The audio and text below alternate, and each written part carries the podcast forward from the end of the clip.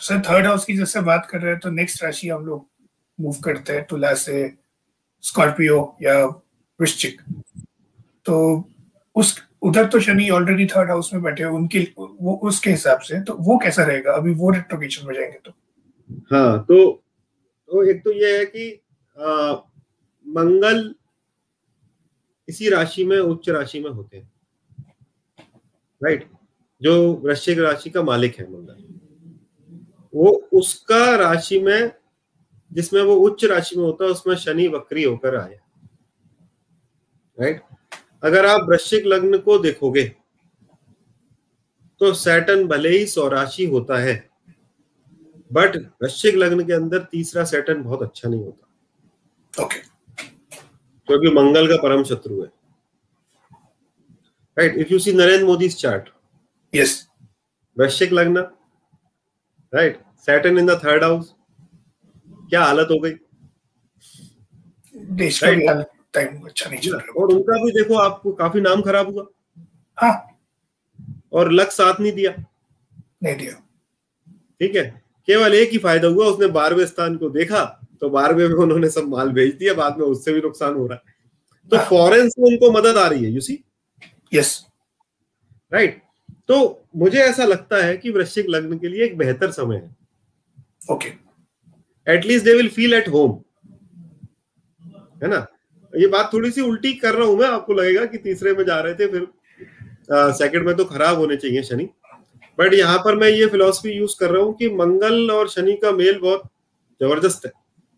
और वो मंगल का उच्च राशि है। तो आप और मैं शत्रु हूँ आप इसको ऐसे समझें। राइट और मुझे पता है कि स्वागत को ये वाली जो शर्ट है मेरी ये सबसे ज़्यादा पसंद है। मतलब स्वागत इस शर्ट को पहन के उच्च का हो जाता है। हाँ सर। और मैं आपका शत्रु हूँ तो मैं आपको ये शर्ट लेने दूँगा। नहीं। और जबकि मैं अपने घर पर ही हूँ तो लेने दूँगा क्या? नहीं।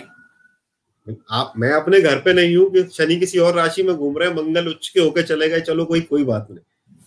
बट अगर मंगल उच्च के मंगल की जो उच्च राशि जहाँ मंगल को सबसे अच्छा लगता है वहाँ पर अगर खुद शनि बैठे तो मंगल को तो अच्छा नहीं लगने देंगे। नहीं लगने देगा।